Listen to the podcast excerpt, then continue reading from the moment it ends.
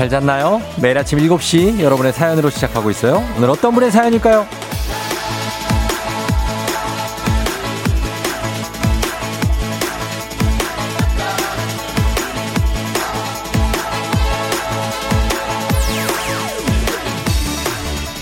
4347님.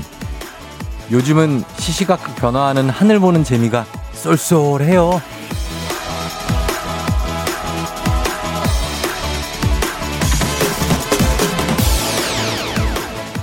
하늘이 주는 힘이 있죠. 하늘 사진 저장해 놓고 한 번씩 들여다보면 기분 전환 되잖아요. 정신없는 출근길이지만 우리도 하늘 한번 올려다 보죠. 지금 이 시각의 하늘과 구름 다시 보기 불가능합니다. 지역마다 동네마다 조금씩 다른 느낌일 텐데 지금의 하늘 인증샷 찍어서 보내주세요. 단문 50원 장문병원의 문자 샵 8910 시원한 배음료 한 박스를 30분께 쏘도록 하겠습니다. 6월 22일 화요일 당신의 모닝 파트너 조우종의 FM 대행진입니다. 6월 22일 화요일 KBS 쿨 FM 조우종의 FM 대행진 오늘 첫 곡 Years and Years의 Starstruck으로 함께 했습니다. 예, 아 오늘 오프닝의 주인공은 4347님인데 듣고 계시면 연락 주세요. 주식회사 홍진경에서 더 만두 보내드릴게요. 단문 50원 장문 100원의 문자 샵 8910입니다. 자, 여러분 잘, 잘 잤죠? 예, 화요일입니다. 화요일이에요. 이제 주말이 멀지 않았습니다. 많이 피곤하죠. 네, 피곤할 겁니다.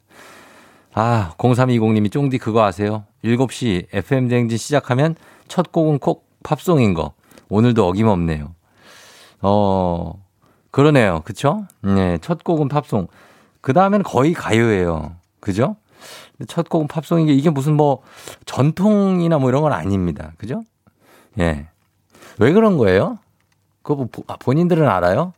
우리 제작진한테 한번 그거 왜 그런지 한번 물어보겠습니다. 예, 뭐, 뭐 이렇게 전통은 아닙니다. 어쨌든 그냥 첫 곡을 팝송으로 트는 예, 그런 건 있는데 예, 아무튼 그렇고요. 4108님, 오늘 구름 예술입니다. 덕분에 하늘 봤네요. 요즘에 하늘이 참 예쁘죠? 예, 구름도 예쁘게 떠 있고. 2170님, 오빠, 지금 엄마랑 완도로 물회 먹으러 여행 가요. 날씨가 좋아서 기분도 좋네요. 완도로? 야 굉장하네. 예, 완도로. 아, 지금 이제 저희, 어, 이 송지민 PD인 것 같습니다. 그죠? 예, 답장이 왔는데 상당히 애드립성 답장이 왔어요. 그래서 이거를, 아, 무게감을 크게 실을 필요 없이 그냥 답변을 해드립니다. 이거는 그냥 듣고 흘리셔도 돼요. 왜 첫 곡을 팝송으로 트느냐? 송지민 PD왈 굿모닝 팝스 들으신 분들이 복습하라고 틀었다고 합니다. 이게 무슨 소리야? 아니 그냥 그냥 하는 소리예요. 예, 그냥 하는 소리라고요. 어 그렇게 된다고 합니다. 뭔가 이유가 있을 텐데 나중에 이충원 PD한테도 한번 물어보도록 하겠습니다. 왜 그러는 건지. 근데 분명히 또 애드립성 질 대답 두, 투가 나올 가능성이 굉장히 높습니다. 일단은 그래요. 예. 뭐, 팝송 복습, 복습하시라고. 이걸 들으면 우리가 복습이 되냐고, 우리가. 어, 되냐고. 어, 이충원 PD 왔어요. 어, 뭡니까? 자, 이충원 PD는 아, 더 답답해집니다, 마음이. 예, 답답해지는데. 자, 굿모닝 팝스 들으신 분들이 영어를 까먹을까봐 라고 왔습니다. 자, 이거 어떻게 되지? 어.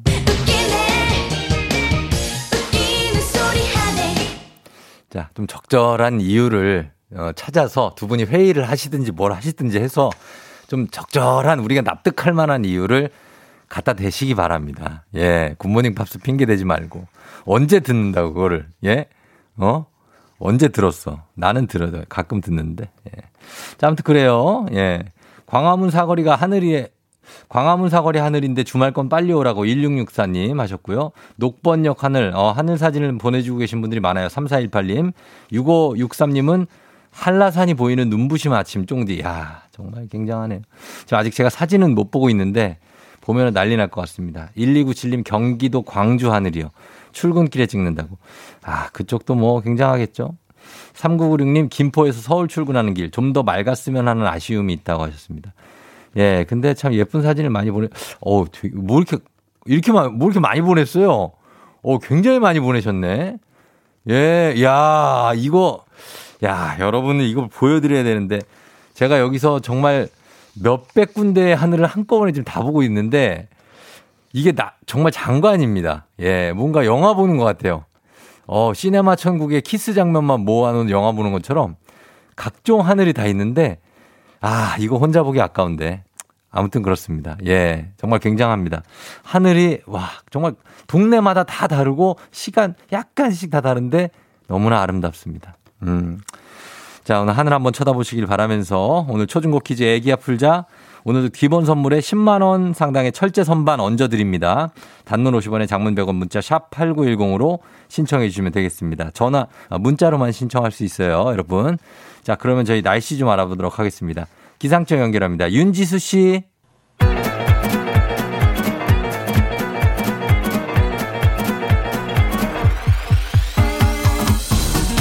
아, 아, 아. 예. 마이크 테스트요? 예. 그래요. 들려요? 어. 행진이 이장인데요. 지금부터 저기 행진이 주민 여러분들 소식 전해드리고 가시오. 행진이 단톡이요.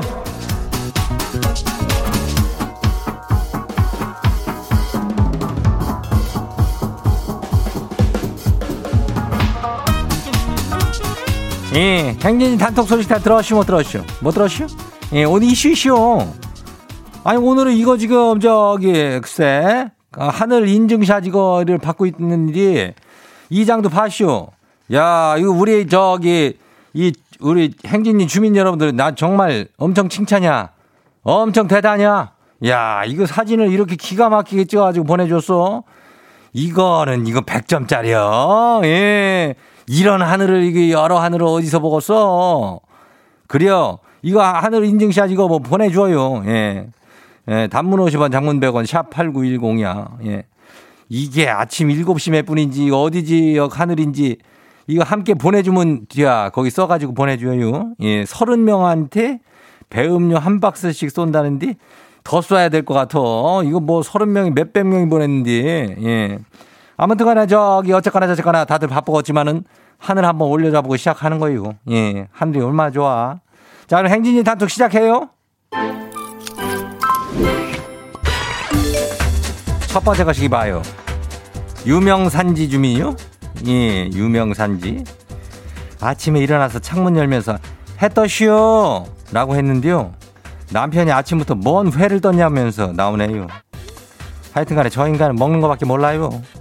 인간아, 회 말고 해요! 그래요, 어, 해 떠시오! 그랬더니 뭐, 무슨, 뭐, 예? 예, 광어회요? 아이고, 그래요, 뭐, 해, 창문 열고 해라 하나 한술 떠. 예, 활짝 떴은게. 다음 봐요. 두 번째 것이기 봐요. 정관우 주민이요. 일곱 살 딸내미가 제 얼굴을 빤히 쳐다보더니 씩 웃는 거예요. 그래서 왜 웃냐? 이렇게 물으니까 못생겨서 웃었대요. 아이고, 참. 근데 얘가 뭘 모르는 것 같아요. 지랑 얘랑 도장 찍은 것처럼 꼭 닮았시오. 그렇다면 어떻게 되는 건지 알죠? 그래요. 뭐 우리가 어 그거는 뭐 못해서 그런 게 아니라 안해안 하는 거 아니야. 이것도 그런 거 아니야. 못 생긴 건 아니고 그냥 안 생긴 거예요. 어? 그건 나중에 또 생기게 돼야 어, 걱정하지 말아요. 예, 다음 봐요. 7103 주민요. 살 빼야 하는데 뺄 수가 없이요. 요즘 핫하다는 마시멜로 구워 먹기에 빠져 있어요.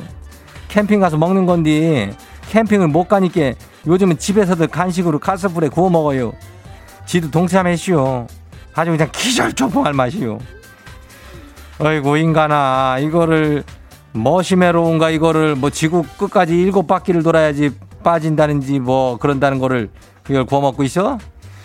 아이고 옥수수나 좀 구워 먹어 우리 농사진 거 예? 너무 살찌니까 알았어요 다음 봐요 7293 주민요 우리 과장을 진짜 싫어요 툭하면 기분 나쁘게 듣지 말고 들어 하고 해요. 근데 기분 나쁜지 뭐 어떻게 기분 안 나쁘게 듣는데요? 그럴 거면은 기분을 나쁜 말을 하지 말든가 안 그래요? 그래야 그렇게 하지 마라. 그러면은 그냥 앞으로는 과장이 말하기 시작할 때 그냥 그 전날부터 그냥 기분 나쁘고 그냥 기분이 상해 있어 그냥. 예, 우리가 먼저 준비할. 아이고 우리 7294님 괜찮아요. 어, 토닥토닥 해요. 어, 다음 봐요. 마지막이요. 8620 주민. 이장님 혹시 허재 선수를 알아요? 알면은 제 말을 꼭 좀 전해줘요. 요즘 제가 허운 오빠한테 푹 빠져 있다고요. 아버님은 꼭 한번 뵙고 싶다고요. 가능해요? 뭐, 뭐 언제 봤다고 아버님이요? 아주 김치국물을 그냥 확 마시고 있니? 몰라, 나도. 어, 이, 이 감독님 아니요? 선수요, 아직도? 감독 아니요? 아무튼 간에 내가 뭐 기회 있으면 꼭 전화, 전화할게. 예, 알겠어요. 그래요. 어, 전화할게요. 행진이 단톡에 소개된 주민 여러분, 건강한 오리를 만나다 다양 오리에서 오리 스테이크 세트를 그냥 거시기하게 챙겨줄 테니까 허운 오빠 뭐 노래 부르지 말고 이거나 갖다 먹어요. 예, 맛있게. 행진이 단톡 데일도 열려요. 행진이 가족들한테 알려주고 싶은 소식이나 뭐 정보나 있으면은 행진이 단톡 말머리 달아갖고 여기 보내주면 돼요. 단문 50원 장문 100원에 샵하고 89106. 예. 그래요. 오늘 여기까지 해요.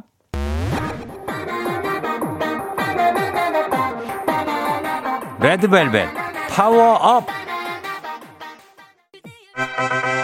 와우! 어디서 운세 좀 보셨군요.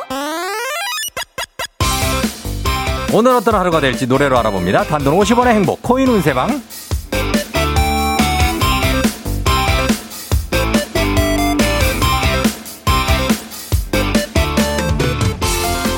한식의 새로운 품격 사옹원에서 제품 교환권을 드립니다. 여러분의 휴대폰 뒷번호를 노래방 책자에서 찾아 노래 제목으로 그날의 운세와 기가 막히게 엮어서 알려드립니다. 복채는 단돈 50원 동전을 투입하세요. 아, 그래요? 예. 단문 50원 장문 100원에 문자 샵 8910 운세 말머리만 달아서 보내주세요. 자, 지금 보라로 저희가 오늘 여러분이 보내주신 사진, 하늘 사진들 보여드리고 있습니다. 보실 분들 와서 보세요. 너무 이쁩니다.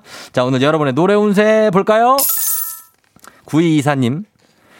새벽 수영한 지 석 달째인데 아직 애기 풀장에서 발차기만 하고 있어요. 어떻게 해야 수영 실력 좋아질까요?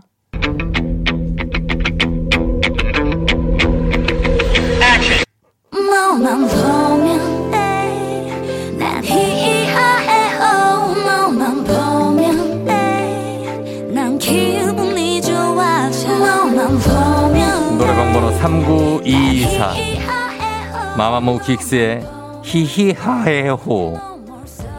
수영할 때 보통 음파, 음파 호흡을 많이 하지만 효과 없을 땐 히히하해호. 요 호흡법을 한번 시도해 보세요. 히호, 히호.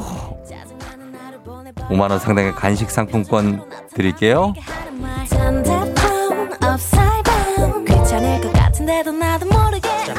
다음 운세 노래방 노래 운세 주인공은 8233님 들어오세요.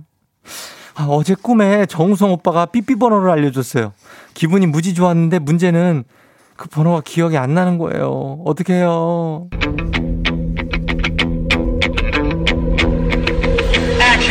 후회하고 또 원망해봐도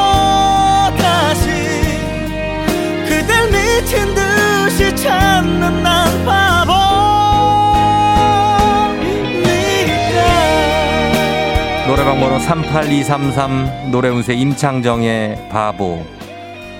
바보. 꿈에 나온 번호 그 진짠 거 알죠? 근데 그거를 기억을 못하는 당신은 바보. 5만원 상당의 간식 상품권 보낼게요.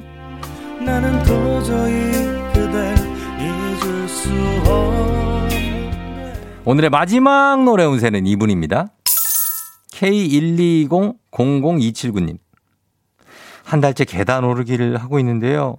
살은 안 빠지고 다리 알통만 굵어지고 있어요. 이거 그냥 운동 그만둬야겠죠? Sweet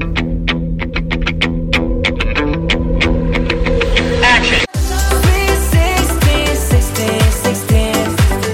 Sweet 16, 16, 16. 눈꽃보다 아름다워 나만 바라볼 순 없겠니 노래방 번호 96279 노래운세 사무엘의 16 멈추지 말고 계속 해보세요 16 16kg나 감량이 가능하다고 합니다 5만원 상당의 간식 상품권 드시면서 하세요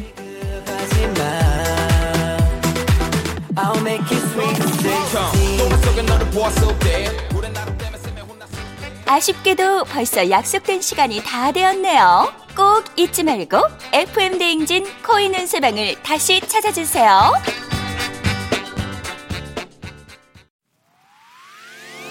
FM 댕진에서 드리는 선물입니다. 가평 명지산 카라반 글램핑에서 카라반 글램핑 이용권. 비교할수록 알뜰한 진이사에서 포장이사 상품권. 당신의 일상을 새롭게 신일전자에서 멀티진공 보관함. 달달한 고당도 토마토 단마토 본사에서 단마토. 더굿 시팅라이프 실존에서 사무용 mesh의자. 제로캔들에서 차량용 디퓨저. 판촉물의 모든 것 유닉스 글로벌에서 패션 우산 및 타올 한식의 새로운 품격 사옹원에서 간식 세트.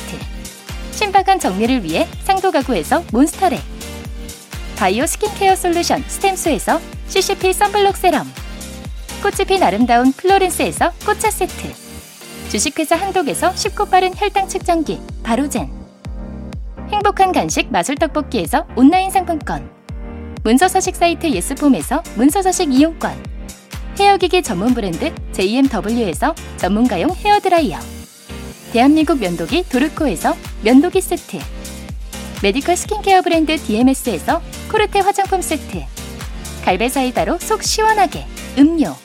온가족이 즐거운 웅진 플레이 도시에서 워터파크 and 온천 스파 이용권. 헬로 사진 예술원에서 가족 사진 촬영권. 천연 화장품 봉프레에서 모바일 상품 교환권 판촉물 전문 그룹 기프코 기프코에서 텀블러 세트. 하루 72초 투자 헤어맥스에서 탈모 치료기기. 아름다운 비주얼 아비주에서 뷰티 상품권. 지그넉 순간 지그넉 비피더스에서 식후 유산균. 의사가 만든 베개 시가드 닥터필로에서 3중 구조 베개. 미세먼지 고민 해결 뷰인스에서 all-in-one facial cleanser. 건강한 기업 오트리 푸드빌리지에서 재미랩 그래놀라.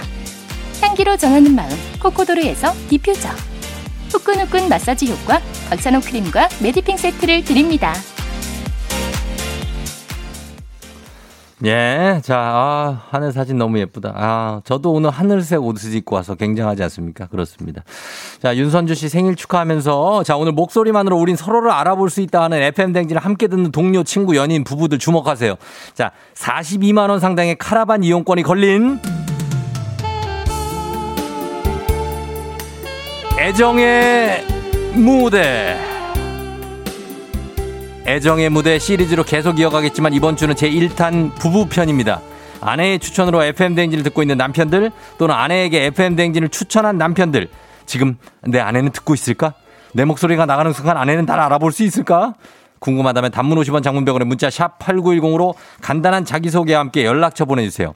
아내가 남편이 집에 있든 직장에 있든 상관없습니다. 아내가 직장에 있을 수도 남편이 집에 있을 수도 있는 거죠.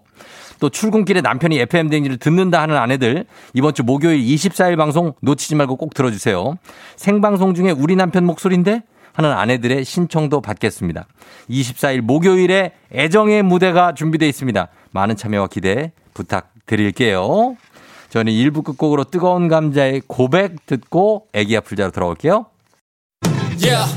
조우종을 울려라. 우리 모두 종을 울려라. 출근길 FM 대행진을 할 때 때마다 종을 울려라. 다시 조우종을 울려라. 지금은 FM 대행진을 할때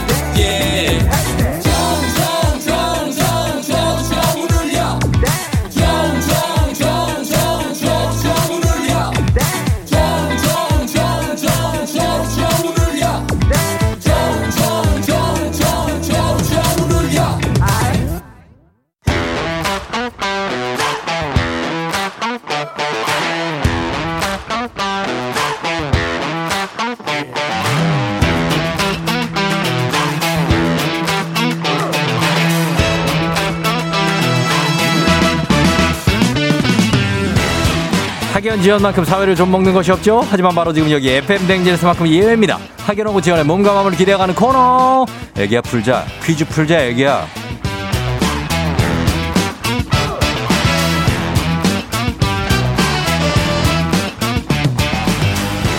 학연 지연의 숟가락 살짝 얹어보는 코너입니다. 애기 아플자 동네 퀴즈 언제나 빛날 수 있도록 정관장 화이락이 여성들에게 면역력을 선물합니다. 학교의 명예를 걸고 도전하는 참가자, 이 참가자와 같은 학교 혹은 같은 동네에서 학교를 나왔다면 바로 응원의 문자 보내주시면 됩니다. 자, 학원은 학연 지연의 힘으로 문자 보내주신 분들도 저희가 추첨을 통해서 선물 드려요. 자, 갑니다. 오늘 어, 어떤 분이 들어가 계실지. 오늘은 7795님이네요. 오늘은 쫑디 갑자기 문제 풀고 싶어졌어요. 아니 사실 항상 풀고 싶었어요. 전화 주세요. 자, 전화합니다. 예, 전화 걸어봅니다. 아, 기분이 상쾌해요. 요즘 하늘 사진을 많이 돼. 자, 갑니다. 난이도와 10만원 상당의 선물을 거는 초등 문제, 난이도 중 12만원 상당의 선물을 거는 중학교 문제, 난이도 상 15만원 상당의 선물을 거는 고등학교 문제. 어떤 거 보시겠습니까? 중학교 문제요. 중학교 문제 선택해 주셨습니다. 어느 중학교 나오신 누구신가요? 어, 송탄여 중 나온 용용이입니다. 송탄여 중 나온 용용이. 네네. 야, 송탄이 드디어 나왔네. 예? 나올 게 나왔어요. 그죠? 네, 네. 송탄 여중을 졸업하고, 그 다음에 어디, 지금 어디 살아요? 어, 지금은 온양 아산 살아요. 아산요? 네 네. 어, 아산 살고, 그 다음에 어디로 출퇴근이요? 어, 아산에서 군포로 출근합니다. 군, 아산으로. 군포? 네. 네. 아, 안양 군포 그쪽이요? 네. 아, 아니요, 아니요. 아, 둔포요, 둔포. 아, 산 아, 둔포요? 네네. 어, 아산요. 그래요. 아, 반가워요. 안녕하세요. 예, 그래요. 용용이님. 네. 아, 듣고 있다 항상 문제를 풀고 싶었었어요? 아, 네네. 음, 그렇구나. 오늘 일단은 기분 좋은 소식은 10만원 상당의 철제 선반이 이미 선물로 확정됐습니다. 오. 네. 괜찮죠? 네네. 지금 뭐 하고 있어요? 지금 출근하고 있어요. 아, 출근하고 있는데 자- 잠깐 기다리면서 이제 푸는 거죠? 어, 어, 네. 아니요, 옆, 신랑 옆에 운전하고 있고 같이 어. 가고 있어요. 아, 그래. 신랑은 조심해서 운전 잘 하라고 하고 네. 문제는 용용이님만 푸세요. 네. 알겠습니다. 자, 그럼 문제 한번 내볼까요? 네. 자, 문제 드립니다. 12만원 상당의 선물이 걸린 중학교 문제. 중학교 1학년 도덕 문제입니다. 성학설은 인간의 타고난 본성은 악하다고 보는 중국 사상가 순자의 학설입니다. 여기서 문제. 이것은 원래 영화, 드라마, 소설에 등장하는 나쁜 역할, 악당을 뜻하는 말이죠. 요즘에는 무언가에 지나치게 집착하거나 특이한 행동을 하는 사람에게 쓰는 일종의 신조어가 됐습니다. 무엇일까요? 객관식입니다. 1번 봇, 2번 답정너, 3번 빌런. 1번 봇, 2번 답정너, 3번 빌런. 3번 빌런이요. 3번 빌런이요? 네. 확실합니까? 네. 3번 빌런. 네. 정답입니다. 네, 그래요. 어, 남편이에요? 네. 음, 결혼한 지 몇 년 됐어요? 결혼한 지 저희, 왜, 어, 4년, 4년, 5년, 네. 4년, 5년 됐다고요? 어, 네. 이제 다 잊어버릴 때쯤 됐구나? 네, 네, 네. 어, 결혼 기념일 며칠이에요? 9월 9일이요. 몇일? 9월 9일이요. 9월 9일. 네, 안 까먹으려고 어, 기억하기 쉬운 날에 했네? 네. 어, 전략적이야. 자, 알겠습니다. 자, 그리고 용용이 님이 첫 번째 문제 잘 맞췄습니다. 송탄 여중 출신 용용이 님입니다. 네. 자, 우리 사회 학연지원 타파이시지만 학연지원 여기서 굉장히 중요합니다. 동네 위한 보너스 퀴즈. 지금 참여하고 계신 용용이 님 송탄 여중 졸업했습니다. 같은 동네, 같은 학교 출신들 응원 문자 보내 주세요. 자, 송탄이니까 용용이 님. 네. 송탄 근처에 이제 오산 있고 네. 평택도 있잖아요. 네네. 다 해갖고 갈까요? 거기 응원 받아볼까요? 어, 네, 다 같이. 오산 평택도 뭐 있지? 거기 화성 있고 너무 네, 먼가? 화성도 있 네. 어, 화성. 어, 네. 예, 화성 있잖아요. 어, 네, 뭐, 그래서 아, 아, 안. 안성 있고. 어, 안, 안성까지, 네. 아, 너무, 넘어갔나? 알았어요. 예. 그 정도에서 한번 받아보도록 하겠습니다. 자, 여러분의 응원의 힘입어 퀴즈에 성공하면 시- 획득한 기본 선물과 함께 15만원 상당의 가족사진 촬영권 얹어서 드리고요. 그리고 응원해주신 청취자 여러분께는 커피 쿠폰 쫙 쏠 수 있습니다. 자, 준비되셨습니까? 네, 네, 준비됐습니다. 자, 준비됐고. 아주 야무진신 것 같아요, 용용이님. 저 너무 긴장해가지고. 아, 그렇진 않다고 합니다. 자, 그럼 가겠습니다. 문제 드립니다. 중학교, 중학교 3학년 과학 문제입니다. 이것은 반투막을 써서 액체 속의 입자를 크기에 따라서 분리하는 것을 말하는데요.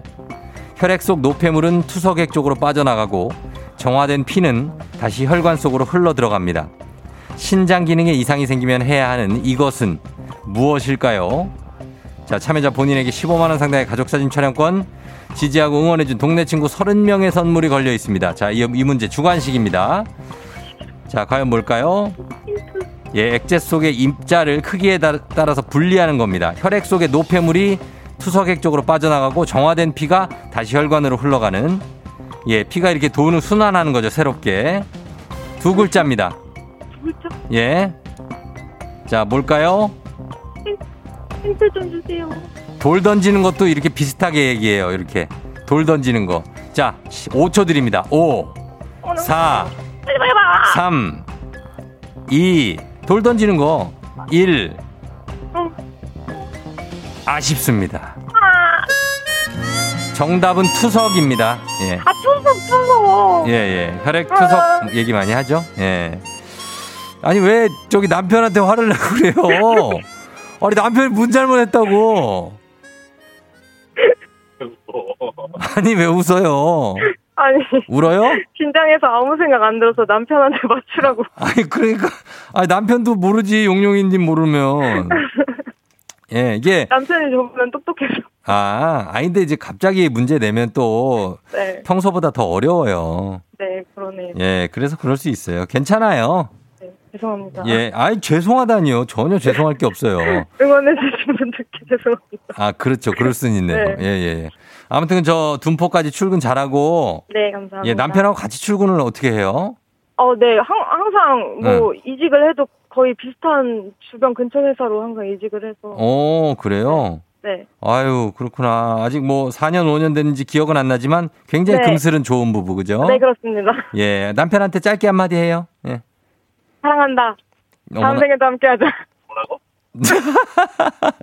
저기 다음 생에 함께 한다는 것은 네. 그 너무나 큰 챌린지 아닐까요? 아, 네, 이번 별로, 생에만 하세요. 네, 안 좋아하더라고요. 그러니까 이번 생도 지금 몇십 년 남았어요. 예. 자, 아무튼 출근 잘 하시고, 네. 예, 저희가 또 요거 선물 미리 받는 거 챙겨 드릴게요. 네, 감사합니다. 그래, 용용 님 안녕. 안녕. 남편도 안녕. 안녕. 남편도 안녕. 어. 예. 예. 자, 송탄 여중 출신의 용용이님 문제 풀고 왔습니다. 0025님, 송탄 여중, 송탄 여고 출신입니다. 응원합니다. 화이팅. 1531님, 드디어 나왔네요. 송탄 여중. 저도 나왔어요. 잘 푸세요. 화이팅. 1231님, 웬열, 송탄에서 초중고 나왔어요. 지금은 서울 살고 있음. 3479님, 출근길에 맨날 듣는데 송탄이라니 괜히 반가워서, 오! 했어요. 저는 평택입니다. 덕분에 문자도 처음 보내보네요. 오늘도 파이팅 하셨습니다. 예, 평택 송탄 막 가- 가깝죠. 오산까지도 바로 옆이니까 뭐, 예, 다들 반갑습니다. 자, 그러면서 응원 감사드리면서 다음 문제로 바로 넘어가도록 하겠습니다. FM댕진 가족 중에서 5세에서 9세까지 어린이라면 누구나 참여 가능한 오구오구 노래 퀴즈로 넘어갑니다. 오늘은 7세입니다. 7세. 7살 정수연 어린이가 오구오구 노래 퀴즈 불러줬습니다. 수연 어린이의 노래를 듣고 노래 제목 보내주시면 돼요, 여러분. 정답자 10분 추첨해서 저희가 화장품 상품권 보내드리도록 하겠습니다. 짧은 걸 오시면 긴 건 100원, 문자 샵 8910 콩은 무료입니다. 자, 수연이 나와라. 사랑해요. 고마워라. 평생 그대 나를 위해 부른 이 노래. 사랑 노래. 불러요. 둘이서. 랄랄라. 아, 그래요. 요 노래. 수연이가 이- 자고 자다가 일어나자마자 이걸 불렀나? 어, 조금 목이 잠겨 있네. 자, 한 번 더 불러보겠습니다. 정수연 어린이가 이 노래. 이 노래 어렵진 않네요. 예. 수연아. 사랑해요. 고마워라. 평생 그대 나를 위해 이 노래. 사랑 노래. 함께 불러요. 둘이서. 랄랄라. 음, 아, 목이 그 금방 풀리네 또. 예, 애들은 또 목도 금방 풀려. 예. 자, 이 노래 여러분 제목을 보내주시면 되겠습니다. 예, 단문 50원 장문병원에 샵8910 콩은 무료입니다. 쭉 보내주세요. 저희 선물 준비하고 있습니다. 음악 듣고 올게요. 음악은 헷갈리지 마세요. 요거랑 SG 워너비, 내 사람. SG 워너비의 내 사람 듣고 왔습니다. 자, 오늘 오구오구 노래 퀴즈. 7살 정수연 어린이가 노래 불러줬는데요. 정답 알아봅니다. 정답 뭐죠? 사랑해요. 고마워라. 평생 그대 나를 위해 이 노래. 사랑 노래. 함께 불러요. 둘이서. 자, 다 같이 라라라. 자, 정답은 라라라죠. 예, 8738님 요즘 역주행하고 다시 들으니까 옛날 생각나고 좋아요. 최정선 씨 라라라. 17세 아들과 등교 중이요 하셨습니다. 7세가 아닌 17세라고 합니다. 굉장히 큽니다. 자, 오늘 장수연 어린이 아이고 미안합니다. 정수연 어린이. 예, 7살 정수연 어린이 정말 잘 불렀어요. 너무 고마워요. 선물 받으실 분들 명단 홈페이지 선곡표 게시판에 올려놓겠습니다. 확인해 주시고요. 정수연 어린이는 아저씨가 블루투스 스피커 보내줄게요. 오고오고 노래 퀴즈의 주인공이 되고 싶은 5세에서 9세까지 어린이들 카카오 플러스 친구 조우종의 FM 댕진 친구 추가하시면 자세한 참여 방법 나와 있습니다. 많이 참여해 주세요.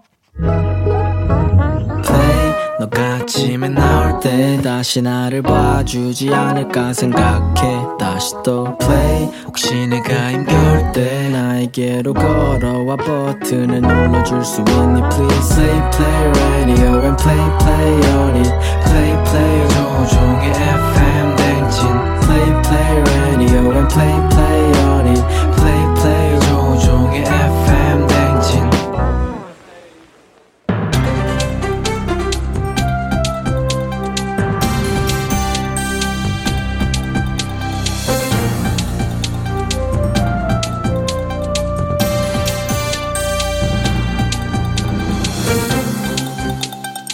안윤상의 빅마우스 저는 손석회입니다.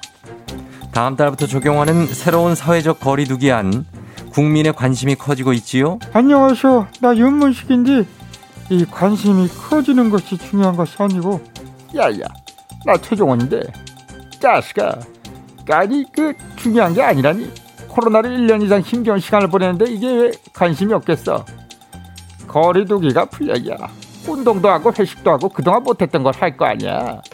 요런 싸가지. 어디서 뭐를 배워먹은 거요? 맨날 말을 뚝뚝 잘라먹고 들어오고 말이요 나의 말을 끝까지 들으라고 내가 혔어 아니었어? 어? 저기 두 분은 꼭 같이 나오셔서 이렇게 언성을 높이시지요. 진정들 하시고요. 그러게. 자꾸 나랑 이렇게 묵더라고 말이야. 내가 같이 나오고 싶어서 같이 나오는 거 아니야. 같이 부르니까 이제 같이 나오는 거야. 이렇게 묶어놔 나를 요놈도 가만 보면 늘 우리 탓이지. 그지? 나 잘못 네 잘못이야 이게. 아, 저, 저 그만 예. 저를 호되게 혼내시더니 방송 중에 이 톡이 이렇게 울리는 게 누구시지요?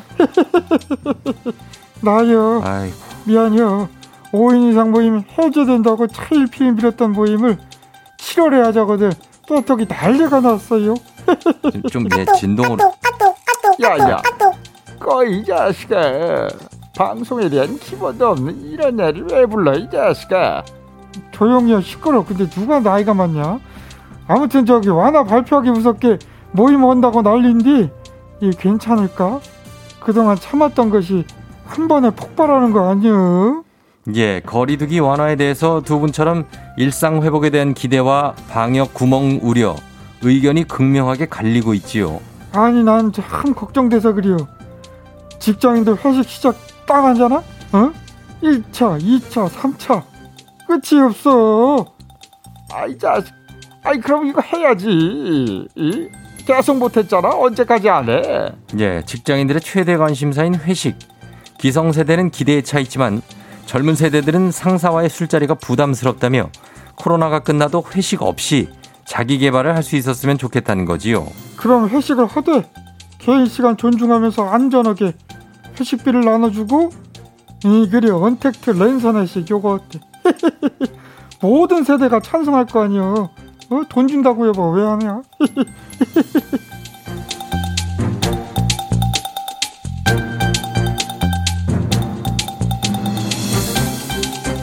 다음 소식입니다. 인천의 한 고등학교 2학년 담임교사 A씨. 반 단톡방에 2학년 전체 학생의 6월 전국 연합 학력 평가 성적 분석표와 2학년 1학기 중간고사 성적 파일을 올렸다지요. 안녕하세요 내가 저 콜라 좋아하는 레드홍이 뭐? 아이고 참 지금 단톡에 뭐를 올려요? 아니 이거 개인정보 보호법에 따라 개인정보에 해당하는 성적은 공개할 수 없는 거 몰랐대 이 사람 예, 개인정보도 물론 중요하지요. 하지만 더 큰 문제는 인권 유린이 아닌가 싶지요. 하지만 A 교사의 입장은 이렇다지요. 학생들의 학업 의욕을 끌어올리려고 했다. 그참그 경쟁의식을 심어주겠다 뭐 이런 것 같은데 그렇게 단순하게 생각할 문제가 아닙니다 황희정승의 누랑서 검은소 얘기 모르나? 황희정승이 명보에게 어느 소가 일 잘하냐고 물었더니 명보는 기속말로 알려줬다 하잖아 왜 그랬겠어요? 소가 들으면은 기분이 상한다는 거지요. 하물며 소에게도 이런 배려를 하는데 우리 아이들에게 성적 전체 공개 하하 그참 이런 것은 반대합니다 절대 반대하면 안 되지 이런 일.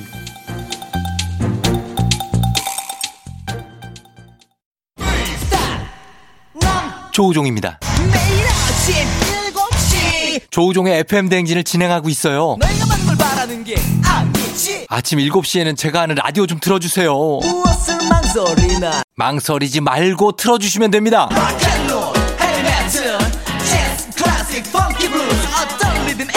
다 맞춰서 아침 텐션 쫙 올려드리고요. 여러분이 보내주시는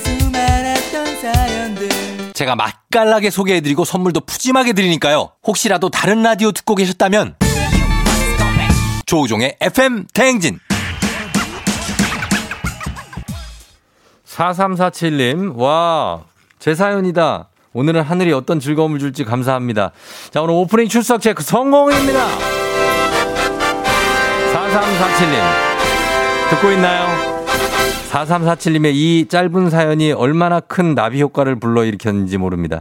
덕분에 오늘 FM댕진 다양한 정말 하늘을 여러분들이 보내주신 다양한 하늘을 보면서 엄청난 즐거움, 힐링을 아, 이게 힐링이에요. 이 사진, 하늘 사진 보는 것만으로도 엄청난 그런 힐링을 느낍니다. 자, 그래서 하늘 사진 보내주신 분들 저희가 선물 좀 드립니다. 1124님, 남양주시 오나무 호수공원 하늘, 3619님, 충남 홍성의 하늘 깨끗하고, 4410님, 출장길에 무지개가 떠서 보낸다고 하셨고요. 9294님, 병원 옥상 휴게정원에서 보이는 하늘, 다음 주에 태어날 수 있길 바란다고 하셨고요. 8369님, 관악산 하늘 아래에서 본 서울 하늘, 3006님, 개봉동 아파트 단지에서 찍은 구름이 예술이다 하셨는데, 자, 이거는 하늘 사진이 맞을지 이것도 될지 모르겠는데 6110님이 강하늘 사진을 보내셨네요. 아, 자, 알겠습니다. 이것까지 강하늘 사, 이 하늘도 있어? 아, 일단 알았어요. 야, 0406님 모녀사 하늘 나온 사진 보냈고, 그냥 9179님, 어, 겨- 신랑 출근길에 경기 광주 퇴촌에서 사진 보내셨는데, 다들 선물 보내드리도록 하겠습니다. 예, 이분들 너무나 존경스럽습니다. 굉장합니다. 너무 감사해요. 저희 사진 잘 봤습니다. 2부 끝곡으로 자우림의 매직 카펫 라이드 이 곡 듣고 저는 8시에 다시 돌아올게요. You're rocking with the DJ. 조종의 FM. 어머나 벌써 8시 어쩌지 벌써 8시네 회사 가기 싫은걸. 알고 getting feeling. 어쩌지 벌써 8시 승객 여러분의 팬데믹 기장 조우종입니다. 안전에 완전을 더하다 티웨이 항공과 함께하는 벌써 8시요. 오늘은 말레이시아로 떠납니다. 즐거운 비행하시면서 화요일 아침 상황 기장에게 바라바라바라바라 알려주시기 바랍니다. 단문 50원 장문병원의 정보 이용료가 드는 문자 샵 8910 콩은 무료입니다. 자 그럼 비행기 이륙해봅니다. 갑니다. Let's get it! 아 예. 양하늘 씨 아침부터 하늘 하늘 계속 제 이름 듣는 것 같아서 기분이 아주 좋네요. 모두 화이팅. 양하늘 씨, 하늘 씨. 하늘 사진은 방송이 끝날 때까지 계속 받습니다. 계속 보내주세요. 배음료 한 박스씩 서른 분께 쏩니다. 정인성 씨 오늘 부장님이 일찍 출근하는데 지금 버스를 탔어요. 유유유유유유유유유유유유 빨리 출근하세요.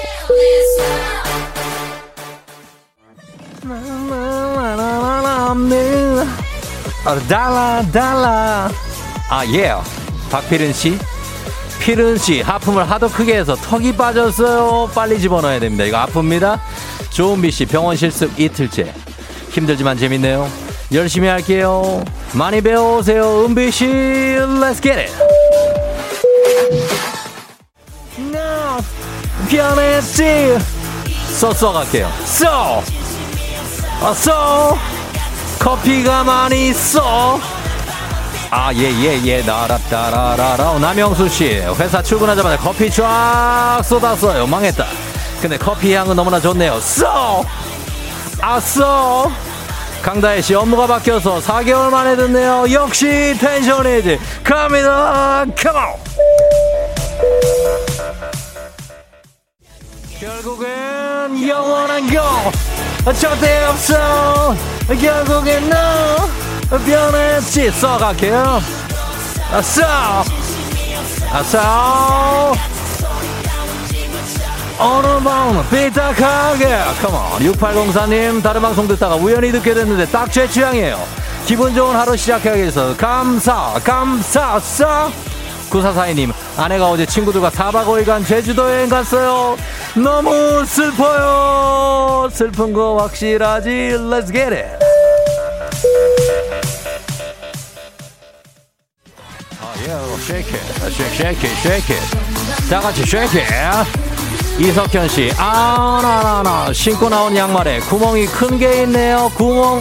어, 다 같이 양말을 shake it, shake it, shake. 3464님, 오늘 처음 들어요. 딸내미가 바꿔놓은 라디오 채널인데, 출근길에 너무 신나요. 지각이지만, 3464님도 다 같이 shake it, shake, shake it, shake it, come on.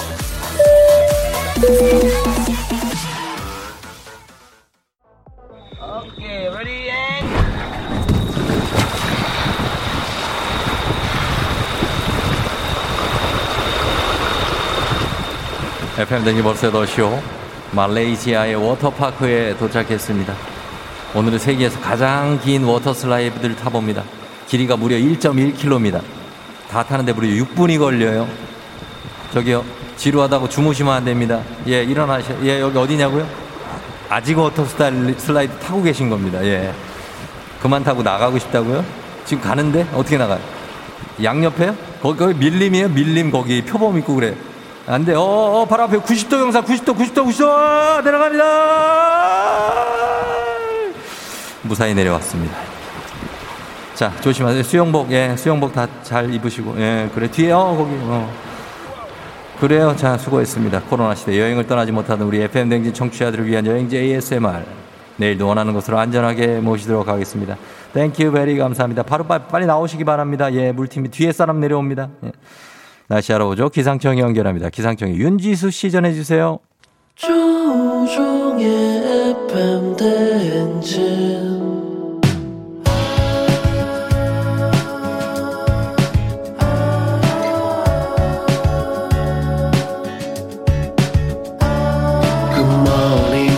같이 꿈꾸며자 행진 서로의 이야기를 나누며 꽃을 피워봐요.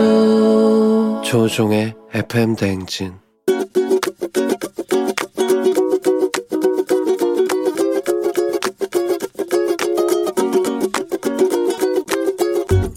저는 요양보호사 오은희입니다. 코로나19가 발생하면서 가족들 면회가 안 되니까 그 어르신들이 가족들을 보고 싶어 하는 부분이 가슴 아프죠. 가족들 얼굴을 창문 넘어서 전화하면서 목소리 들려주고 그랬습니다.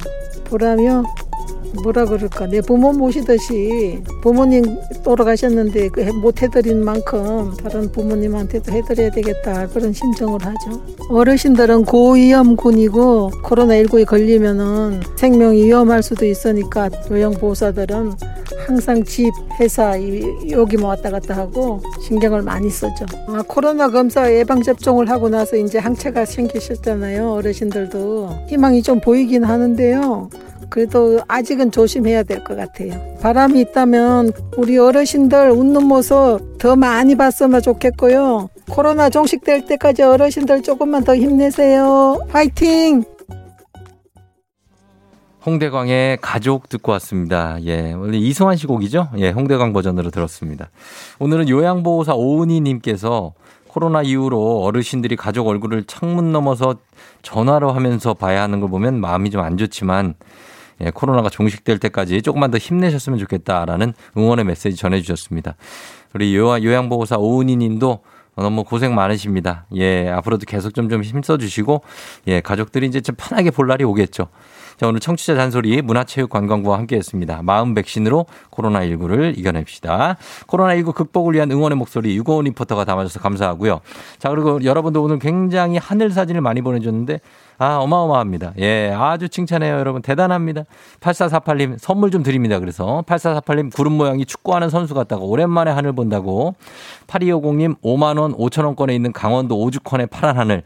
예, 0730님 양떼구름 찍어주셨고요. 0584님 태안에 있는 하늘 새벽 5시. 그리고 4613님 제주도 하늘 사진 보내주셨고 6340님 경포 해변 현지 시, 현재 시각 아침 하늘.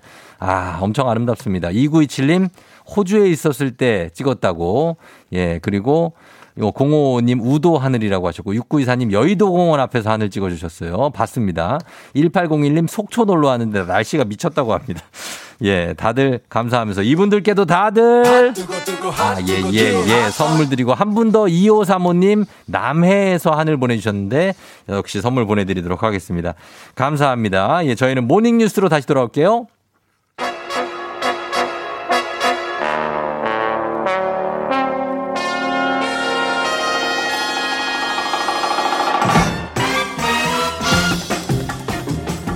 자, 여기서만큼은 You are not alone. 간추린 모닝 뉴스 KBS 서영민 기자와 함께 합니다. 예. 외로워하지 마요. 아, 그걸로 컨셉을 잡으셨군요. 아니요, 잡은 거라기보다. 서영민은 외로운 기러기다. 아예 그런 게 아니라 그냥 이제 고독을 누리시면서. 그런 게 아니라고. 아니 고독한 어떤 멋진 어떤 그런 느낌의 네. 남자다 이런 거. 네, 외롭지 않습니다. 예, 네. You are not alone. 예, 이렇게 갑니다. 자, 네. 오늘은 어.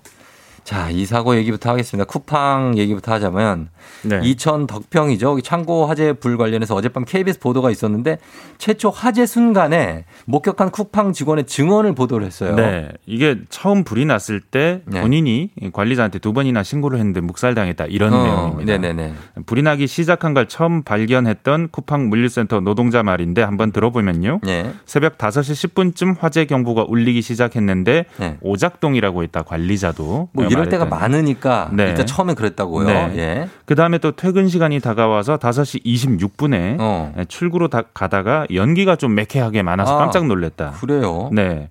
근데 휴대전화가 없어서 119 신고는 나는 못했고 못해서 네 불났다고 큰 소리 지르면서 네. 어, 상자 트럭에 실던 노동자들한테 달려가서 또 소리 지르고 어. 통로 너머의 보안 요원한테도 불났다고 알리고 예, 예. 그랬더니 그랬더니 그 보안 요원이 네, 빨리 피해야죠. 네, 본인이 알아서 할 테니까 퇴근하라고 그랬답니다. 예? 신고해달라고 했는데 무시했다. 또 야. 무전 한 번 안 쳐줬다라는 게 요 사람 말입니다. 아, 연기가 나는데. 네네. 그 뒤에 지하 2층에 내려가서 휴대폰이 있는 네. 코로나 감시 업무 직원한테도 알렸지만 역시 묵살당했고 오히려 화통하게 웃더라는 겁니다. 무서워요? 아, 뭐 어. 그게 저희 취재진한테 아, 이분이 한 말이고 그분의 말을 빌리자면 네네네. 예. 진짜로 웃었다고 그럽니다. 그건- 아, 그래요? 이거 지금 국민청원에도 올라가 있는 내용입니다. 음. 네. 대피 방송이나 스프링클러 작동이 없었죠. 아, 심각합니다. 지금 네. 화재가 나고도 몇십 분 동안 지금 이게 네. 경보가 안된 건데 그럼 실제로 신고 접수가 된 건 몇 시입니까? 119 5시 36분에 신고됐다고 얘기가 되어 있습니다. 그러면은 아, 이 예. 직원이 최소한 25분쯤 전에 감지를 했고 또 그렇죠. 10분 전에 또 경고도 했던 거거든요. 그러네요. 사실 화재는 최초 신고 언제 되느냐 굉장히 중요합니다. 그럼요. 초반 진압이 굉장히 중요하기 때문에 예, 그리고 예. 이렇게 큰 시설 경우에는 그게 더 결정적인데 예. 요거 관련해서 쿠팡은 KBS 취재에 대해서 예. 조사 진행 중이고 음. 협조하고 있다 라면서 이런 사안에 대해서는 입장을 일단 뭐 개별적으로 낼 수는 없다 이렇게 입장을 내왔습니다. 아, 이게 취재 후속 취재가 있으면 좀 밝혀질 내용일 것 같은데 네. 아까 그 뭐 KBS하고 대화 나눈 직원이 네. 그 그게 휴대전화가 없다고 그랬잖아요. 네네. 근데 이분이 전화를 소지하지 않을 리는 없고 회사에서 그 공장 안에 못 들어가게 하는 겁니까? 그런 건가 같아요. 왜 좀 뜻밖이잖아요. 그렇죠. 뭐 전화를 전화로 들고 다니지 있어야지. 못하게 한다. 네. 그래서 왜냐고 저희 취재진이 물어보면 네. 안전상의 이유로 반입을 못하게 한답니다. 왜요? 도시락 폭탄도 아닌데 아, 그러니까. 왜 안전상의 이유인가 해서 좀 더 물어보면 네. 워낙에 물류센터가 복잡한데 전화를 보면서 이동하다가 안전사고 생기는 걸 막기 위해서다. 아, 뭐 그럴 수는 있는데 예. 이게 그러니까 뭐 넘어질까봐 그런다는 거 아니에요? 보다 보면서 전화 가다가? 보다가 길을 잃을까봐 어, 길 예, 잃고. 건물 안에서 어. 이뭔 말인지 정확하게 이해는 안 되는데 하여튼 어. 쿠팡에서는 휴대전화 반입이 가능한 직원은 극히 소수에 불과합니다. 아, 들어갈 때 다 반납을 하고 들어가나 보군요. 어디 맡겨놓고 일시적으로. 예. 봅니다. 자, 사실 이게 지금 이제 고 김동식 구조대장님이 돌아가셨기 때문에 작은 단서나 작은 예방 가능성에도 민감합니다. 그래서 분명하게 여기에 후속 취재를 통해서 밝혀져야 될 것 같습니다. 네.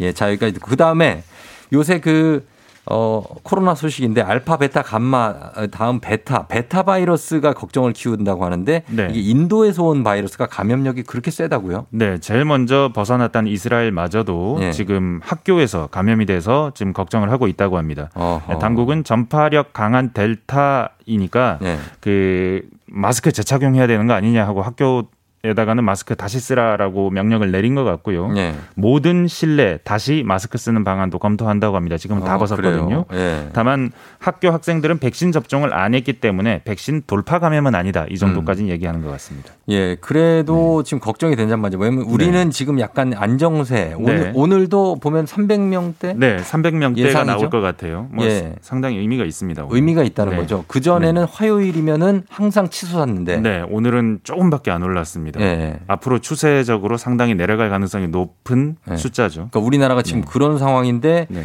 걱정되는 게 우리도 지금 백신을 더 맞고 어, 그렇게 되면 마스크를 벗겠다 이런 얘기가 있지 않습니까? 네, 근데 사실 이 마스크 벗을 수 있냐라는 걱정이 바로 이 델타 바이러스, 베타 바이러스 때문에 음. 나오는 거죠. 네네. 지금 세계 80개 나라로 번졌고요. 음. 영국은 성인 80명이 80%가 백신을 맞았는데도 네. 어제 봉쇄 해제하려고 하다가 연기했습니다. 아하. 이, 이 바이러스 때문에 예, 예. 90%가 지금 신규 바이러스는 이거라고 하거든요. 그래요. 인도 델타 아, 인체 침투가 쉬운 돌연변입니다. 음. 코로- 기존 코로나19보다 1.7배, 영국 변이보다는 1.6배. 네. 아, 국내에서는 155건밖에 없습니다. 아직은. 네. 그 백신 효과는 그래도 다 있다고 하니까요. 네. 아스트라제네카, 화이자 다 있으니까 2차까지 다 하면요. 네. 아, 백신 맞아야겠습니다. 접종이 중요합니다. 아, 그러네요. 제발 요 바이러스만은 넓게 퍼지지 않았으면 좋겠습니다. 네. 어, 그리고, 어, 전기 요금은 동결됐죠? 이번에. 네, 2분기에 이어 3분기도 뭐 네. 이번 올해는 오를 거라고 생각하고 그래서 한국전력 주가 주식산 주주들 많으실 예, 텐데 2분기 동결했을 때도 확 내렸고 네. 어제 3분기 동결했을 때도 확 내렸습니다. 어. 사실은 올해부터는 연료비 조정 단가를 만들어서 네. 국제 유가가 오르면 요거 반영해 주기로 했는데 예. 지금 인플레 걱정이 심하니까 음. 소비자 물가가 9년 만에 최고치거든요. 그러니까요. 지난달에도 물가 자극할까 봐 못 올렸습니다. 그러면은 어떻게 뭐 우리 국민들 입장에서 좋은 겁니까? 안 오르니까 좋은 거다라고. 볼 수 있는데 예. 사실은 전기만 안 오릅니다. 다른 에너지 요금은 다, 다 오릅니다. 오르고, 네. 네. 그러니까 시장에 왜곡이 일어날 수 있습니다. 음. 약간 다른 걸로 쓸 걸 다 전기 꽂아 쓰고 그렇게 네. 되면 전기 사용량이 급증하고 그러면 네. 한전은 손해가 더 아- 많이 나고 예. 재무 구조가 안 좋아지고 일단은 이런 부작용이 있지만 여튼 물가 때문이니까요. 음. 예. 일단 4분기엔 올릴 가능성이 있다고는 합니다. 예. 다만 또 4분기가 되면 내년에 대선이잖아요. 그렇죠. 대선 앞두고 요금 올리기 쉽지 않을 올리기 겁니다. 쉽지 않죠. 예, 그거에 대해서 좀 생각해 볼 문제입니다. 네. 자, 여기까지 듣겠습니다. 지금까지 KBS의 서영민 기자와 함께 했습니다. 고맙습니다. 감사합니다. 네. 조우종의 FM 댕진 함께하고 있습니다. 8시 26분 지나고 있고요. 자, 오늘 어 4430님이 경북 영천의 고택 담과 하늘 6520님 한라산 정상 관음사 쪽 가는 길 사진 정말 아름다운 하늘 사진도 오늘 진짜 원 없이 보내요. 예, 여러분 덕분에 이분들께도 뭐야? 네, 선물 드립니다. 자, 그리고 잠시 후 4부 북스타그램입니다. 오늘은 아무튼 바이크, 바이크에 관심 있는 분들은 오늘 많이 들어오시면 되겠습니다. 예, 박태근 본부장과 함께 얘기해 보도록 하겠습니다. 이영희 씨 생일 축하하고 혜승 씨도 생일 축하합니다. 저 잠시 후 금방 다시 돌아올게요. 기다려 주세요.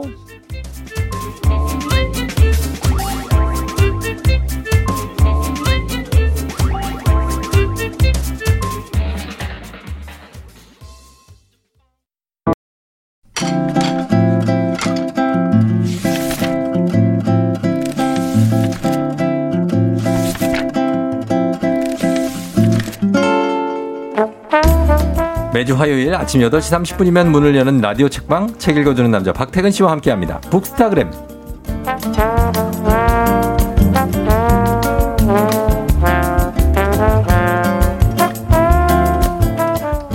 새로운 출발을 응원하면서 이제는 박본이라고 박태근 본부장님 어서 오세요. 네, 안녕하세요. 박태근입니다. 예, 박태근 본부장. 근데 이제 회사에서는 이렇게 본부장이라고 안 부른다면서요? 아, 제가 어제 첫 출근을 했는데, 예. 아, 저희, 제가 다니는 회사가 수평 호칭 제도를 활용하고 있어서 음. 서로 닉네임을 부릅니다. 네.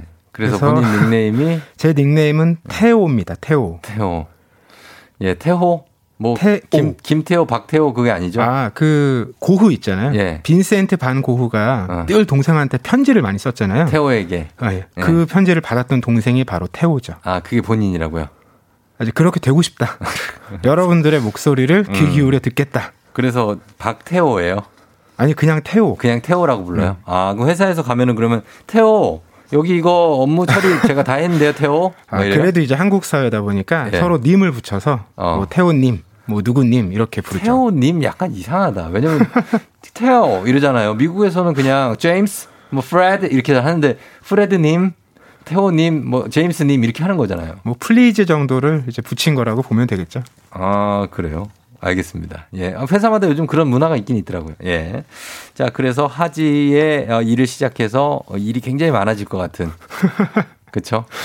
그러게요. 예. 그럼 박태근 본부장. 예. 오늘도, 어, 오늘 책을 갖고 오셨는데 오늘 이 책 선물로 준비하고 있습니다. 오늘 소개하는 책에 대한 의견이나 사연 보내주시면 다섯 분 추첨해서 오늘의 책 직접 보내드릴게요.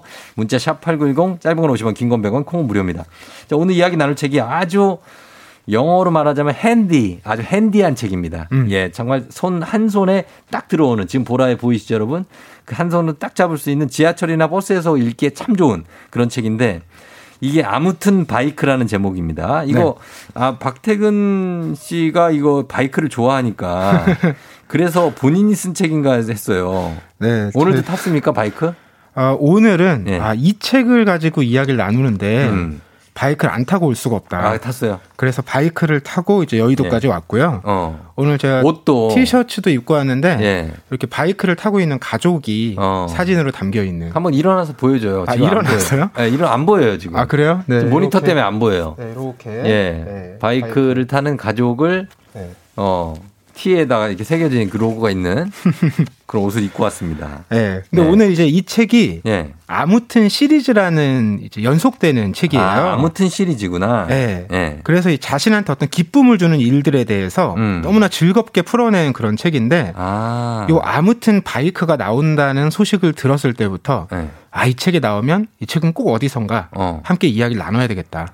아, 이런 생각을 했었죠. 그래요. 아무튼 뭐뭐뭐가 있어요. 아무튼 뭐 아무튼 달리기, 아. 뭐 아무튼 택시, 아무튼 낚시. 뭐 그런 거 다 이제 나올 수다 있는 거죠. 있구나. 아. 뭐 하나 있으시면 네. 출판사에 제안을 해서 어, 저희는 아무튼 라디오죠. 어, 라디오는 없었던 것 같아요. 아무튼. 라디오. 네. 어, 없죠. 미드 같은 건 있었던 것 같은데 음, 우리는 어. 라디오지. 예, 아무튼 그런 걸로. 자, 그래서 이게 이분도 작가도 김꽃비님이라고 나와 있는데, 네. 어, 이분도 정말 박태근 씨만큼 바이크를 좋아하는 분일 것 같은데 어떤 분인지 소개를 좀 부탁드립니다. 네, 이 김꽃비 작가는 배우고요. 어, 어, 우리에게 널리 알려진 작품으로는 네. 영화 똥파리의 주연.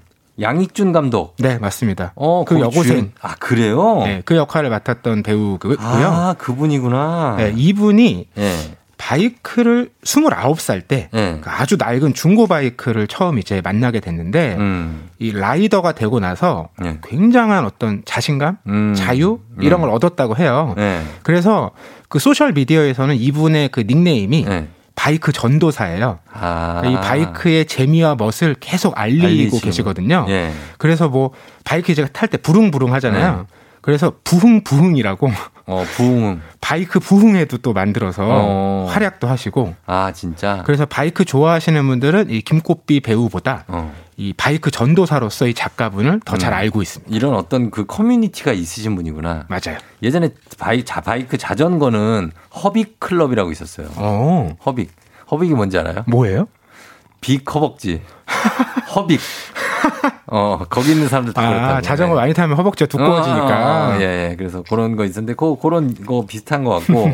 아, 김꽃비 님이 영화 똥파리의 주연 배우군요. 그리고 보통 이제 바이크를 굉장히 좋아하시는 분 같고, 왜 바이크는 이렇게 예전에 처음 탈 때는 음. 동네에 세워져 있는 거 맨날 보고 다니다가 어떻게 탈 기회가 있으면 몰래 뒤에 좀 얻어 타고 맞아요, 맞아요. 뭐 거의 그랬었는데 여기에는 이 책에서는 이 꽃비님이 자전거를 만난 것부터 얘기 시작하더라고요. 네. 사실 자전거도 바이크고 자전거도 바이크죠. 우리가 흔히 오토바이라고 부르는 네. 이탈 것도 바이크거든요. 네. 네. 그런데 이 자전거를 어, 한 스무 살 때, 음. 이 연기 학원 다니면서 재수할 때 네. 처음 자전거를 본격적으로 타기 시작한 거예요. 늦게 배우셨다, 진짜. 뭐 탈 줄은 그 이전부터 아, 알았는데? 내 자전거가 처음 생긴 거죠. 아. 근데 자전거를 타고 네. 그 학원까지 왔다 갔다 해보니까 네. 이게 뭐 사실 시간은 더 빠르지도 않고. 그리고 또 편하지도 않죠. 아, 좀 힘들어요. 네, 근데 그 땀나. 타고 가는 과정 자체가 네. 그 어떤 빡빡한 입시 생활 속에서 어. 아주 재밌고 자유로운 느낌이 들었던 거예요. 음. 그리고 내가 뭔가 직접 이걸 움직인다는 느낌이 들잖아요. 음, 페달을 그렇죠. 밟아서 예, 예. 그런 성취감도 있어서 이제 음. 이걸 타고 막 다니면서 예. 자전거에 한창 맛을 들였는데 음. 아뿔싸 이걸 누가 그냥 훔쳐가 버렸네요. 어, 맞아. 그래서 한번 좌절을 겪었다가 어. 무려 한 8년 9년이 지나고서야 네. 첫 바이크를 이제 배기량 50cc 스쿠터 어.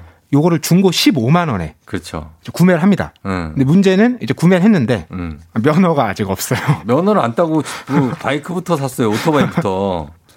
그런 경우들이 꽤 있죠. 그런 경우가 꽤 있냐고요? 그래요? 뭐 자동차도 요즘에는 차를 먼저 사? 그런 분들 계시죠. 나오는데 시간이 오래 걸리니까 아. 일단 구매를 해두고 아 그래요? 그다음에 나는 면허를 따죠. 나는 제 성격엔 그게 아니 또 운전 면허도 없는데 무슨 차를 사요? 아니 아무튼 그래요. 이분이 그래서 하여튼 일단은 걸어 다니는 거에서 막 너무 그러시다가 이렇게 뭔가 움직이면 금방 갈 수 있는 거에 대한 깨달음이 음. 이렇게 20대 후반에 왔나 봐요. 맞아요. 예, 그래서 걷다가 자전거 타니까 너무 좋은데 또 여기서 이제 바이크, 그러니까 오토바이죠. 타니까 또 더 좋은 거잖아요. 그럼요. 자전거는 예. 내가 힘을 써야 되고 지치잖아요. 그렇죠. 그런데 바이크는 그냥 내가 오른쪽 손잡이에 있는 자동차로 따지면 소위 엑셀러레이터처럼 말하면 땡겨주면 가죠. 네, 스로틀이라고 하는데 땡기면 가요. 이걸 당기면 쭉쭉 나가잖아요. 예, 예, 예. 이게 주는 쾌감이 상당하거든요. 음. 이게 처음에는 네. 무서워요. 음. 저도 처음에 탈 때 아, 무섭죠. 125cc짜리 아주 큰 바이크는 아닌 거였는데 네. 그걸 탔는데도 음. 이게 당기면 쭉쭉 나가니까 쭉 나가요. 너무 무서운 거예요. 야 이거 정말 이게 기계구나, 머신이구나. 오, 앞바퀴가 막 들린다니까. 그렇죠. 갑자기 예. 당기면 그럴 수도 갑자기 있죠. 당기면 그 풀로 당기면. 작가는 이게 짐승 같은 힘을 느꼈다고 하더라고요. 어, 근데 맞아요. 그런 어떤 두려움이 있는 한편 음. 반대쪽에는 네. 내가 손만 이렇게 움직이면 쭉 나가니까 어. 그 우리가 인간이라면 지구에 사는 인간이라면 누구나 어떤 중력의 제약을 받잖아요. 예, 예, 예. 여기서 너무나 이제 자유로워지는 느낌을 받는 거죠. 어, 그치. 하늘로 올라가지 못하지만 음. 앞으로는 질주할 수 있으니까 음. 게다가 바이크는 차랑은 다르게 네.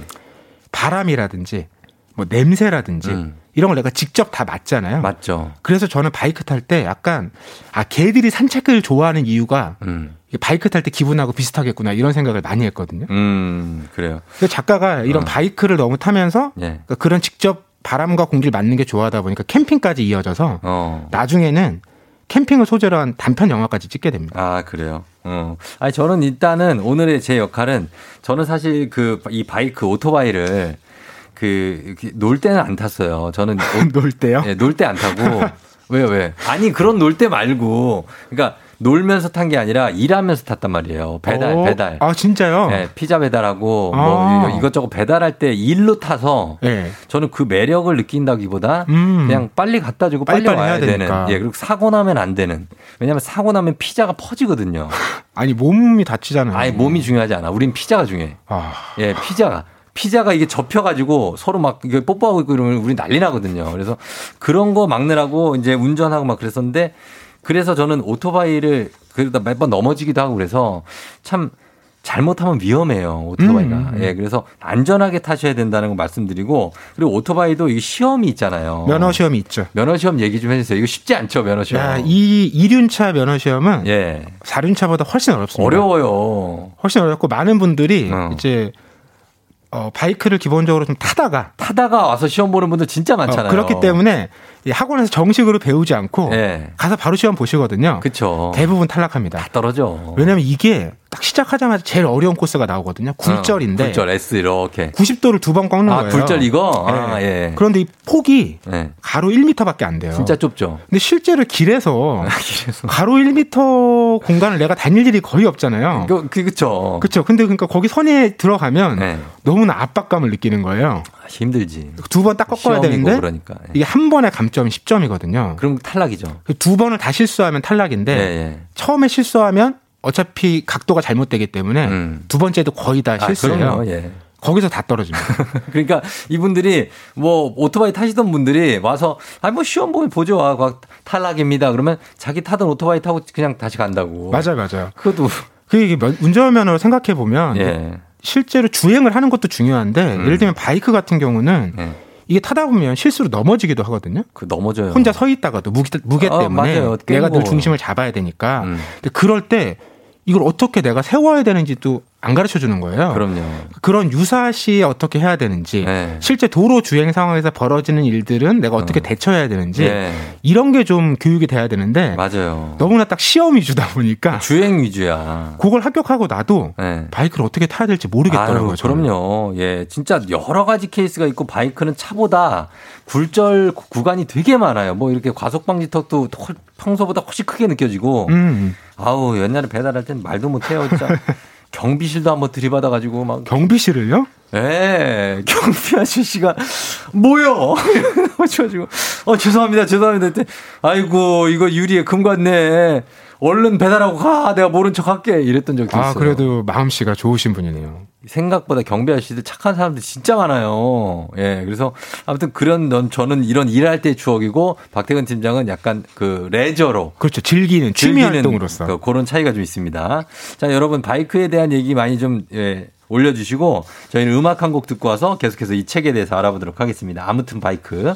어, 음악은 아, 바이크를 탈 때 들으면 참 진짜 좋은 음악이에요. 예, 가호 시작. 음, 예, 가호의 시작 듣고 왔습니다. 예. 그 배기음만 들으면 좀 약간, 응 하는 게 있죠?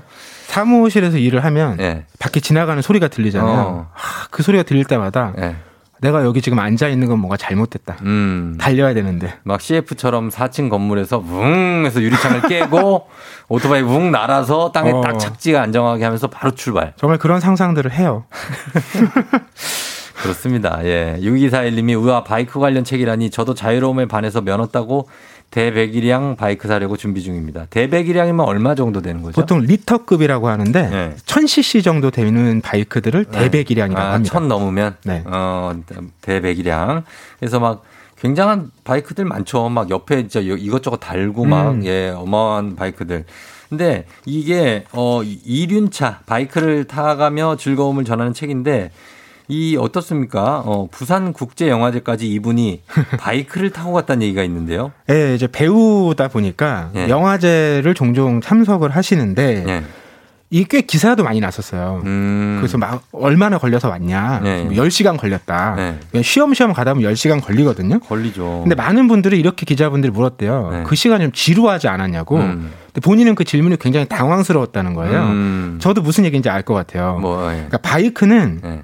보통 여행을 하면 예. 내가 거기 도착할 때까지는 어. 여행이라고 생각을 잘 안 하잖아요. 그렇죠. 근데 바이크는 가는 과정 내내 어. 그게 여행이거든요. 아. 그냥 가면서 뭐 바람도 맞고 주변에 풀, 나무, 풍경 이런 걸 다 내 시야 안에서 어, 예. 담아서 볼 수 있기 때문에 그렇죠. 그런 거 하나하나 다 즐겁게 느끼면서 가거든요. 어. 그래서 그런 얘기를 해요. 뭐 해외여행도 네. 여러분들 그 비행기로 가지 않고 차로 가서 운전을 해보시면 여행의 느낌이 확 달라지잖아요. 달라지죠. 그러니까 국내 여행일 때는 마치 차로 가는 것과 바이크로 가는 게그 음. 정도의 차이가 있다고 생각하시면 될 것 같아요. 맞아요. 지루함을 느낄 겨를이 없는 거지. 음. 계속 가는 순간순간이 계속 여행인데. 점과 내가- 점이 아니라 네. 선으로 이어지는 여행. 그리고 내가 바이크를 컨트롤해야 되기 때문에 지루함을 느낄 순간이 어, 없- 맞아요. 없죠. 계속 그거 신경 쓰면서 가는 거죠. 어, 비, 즐기고. 노면 사정도 봐야 되고.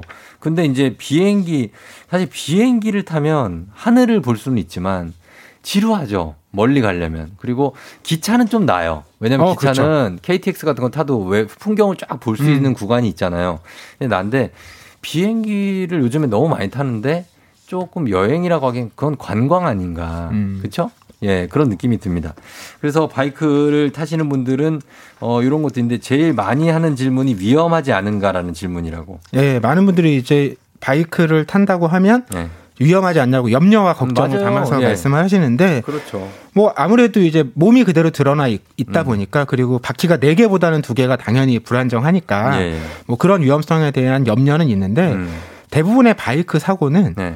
사륜차와의 사고고 서로가 서로의 존재를 잘 인지하지 못해서 그럼요. 그러니까 사륜차 운전을 하다 보면 사륜차 는 크니까 눈에 잘 들어오잖아요. 음. 근데 아무래도 이륜차는 그거보다 부피가 적으니까 안 보여요. 잘못 본다는 거예요. 더 세심하게 보면 보일 수도 있는데 갑자기 나와. 그런 일들이 많이 벌어지는 거고 네. 어 그- 이제 그러다 보니까 뭐 바이크에 대한 어떤 안 좋은 의식, 인식 이런 것들도 널리 퍼져 있긴 한데 음. 그것도 사실 생각하기 나름인 것 같아요. 미국에서도 네.